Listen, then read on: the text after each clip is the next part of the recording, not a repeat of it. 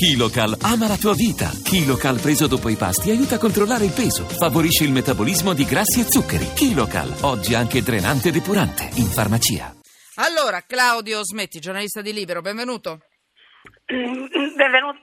Buona, buonasera, Ciao, Claudia. a tutti gli ascoltatori. Ciao Claudia. Allora, purtroppo c'è una notizia che si aggiunge alla notizia. Abbiamo parlato in questi giorni di stupri di gruppo, queste le cosiddette sedute curative tra virgolette sono già in cella il Santone e i due suoi amici, ne abbiamo parlato ieri e si parla molto spesso in questi giorni di circonvenzione di incapace. Ci sono dei processi che sono iniziati, che stanno andando avanti, processo Sordi, l'eredità, l'autista, il processo di Gina Lollobrigida per questo matrimonio insomma eh, a sua insaputa sembra che si sia sposata con, con quel signore spagnolo e via dicendo.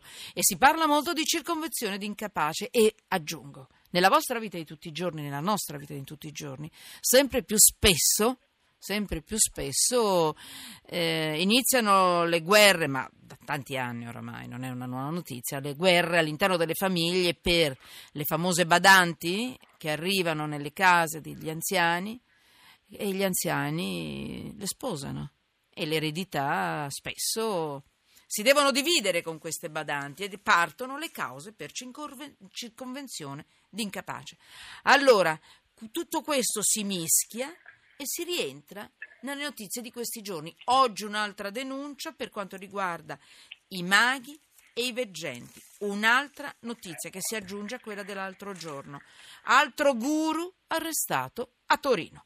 Allora, Claudia, tu oggi hai fatto una piccola inchiesta, un po' il punto della situazione per quanto riguarda i maghi. Sono 8 milioni i clienti di maghi e veggenti. Ogni giorno le prestazioni superano le 160 mila.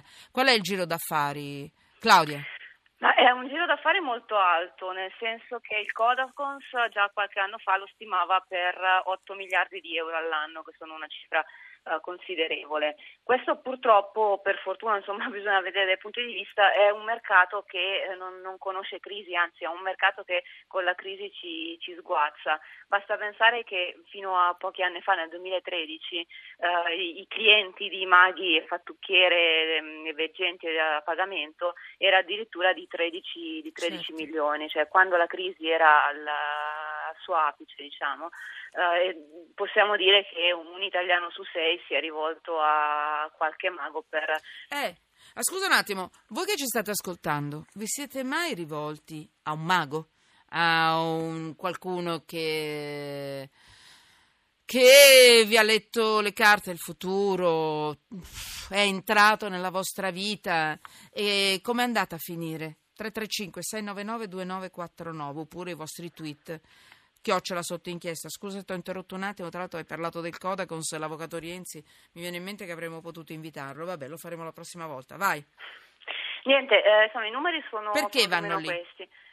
Eh, si rivolgono, si rivolgono ai, ai, maghi e, e affini, insomma, diciamo, per uh, momenti di crisi sostanzialmente, cioè per cercare un aiuto per quello che può essere il futuro, per farsi, uh, per farsi dire come saranno i prossimi, i prossimi, mesi. Ed è proprio per questo che in un momento di recessione economica c'è una spinta, c'è una spinta maggiore certo. a usufruire di queste prestazioni, tra virgolette, che arrivano addirittura in certi casi a essere 300.000 al giorno quindi sono il doppio di quello che, eh, normalmente, che normalmente, succede. Mm-hmm. E ehm, statistiche recenti affermano che ehm, eh, addirittura un italiano su quattro è disposto a spendere fino a 1000 euro per avere una, uh, una consulenza in questo, in questo, senso.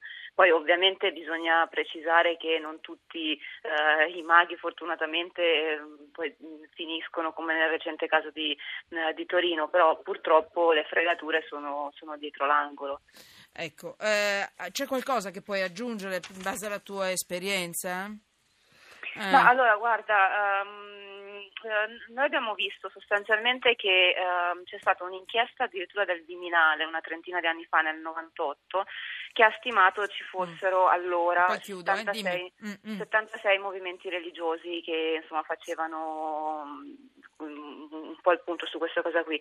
In 30 anni in realtà eh, gli addetti ai lavori stimano che addirittura eh, questo numero è cresciuto del 500%, cioè è stato un rialzo eh, molto, molto, molto forte e ehm, stanno per lo più, per lo più al nord, eh, infatti al, al centro e al sud sono, sono un po' di meno, Eh, però è un fenomeno sicuramente dilagante che continua ad Mm. avere una presa, una presa enorme.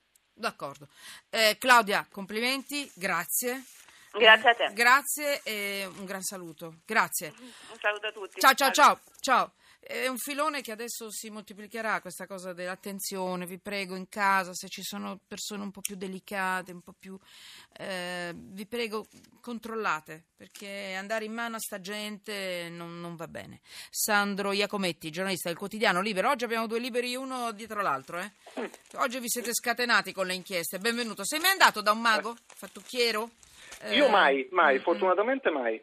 Fortunatamente mai. Devo dire, spero di non andarci mai. Finora Sì, non ne ho avuto bisogno, spero di non averne mai. Per carità, nessuno si permette, Anche però, perché- insomma, dalle inchieste. eh. Mm. Sì, andrei dal dottore, sinceramente, se avessi qualche problema di- di- del tipo, diciamo, simile a quello Certo. che spinge ad andare dai maghi. No? Qualche Eh, messaggio che è arrivato al 335-699-2949, eh, partendo dalle prime notizie che abbiamo dato oggi, visto che abbiamo parlato sì dell'inchiesta dei maghi, poi abbiamo parlato dei 40 anni di, di fumetti, abbiamo messo, abbiamo messo sotto inchiesta con una vignetta di Vauro la notizia di questi giorni, e quindi gli 8 milioni di clienti di maghi e veggenti per, per veggenti e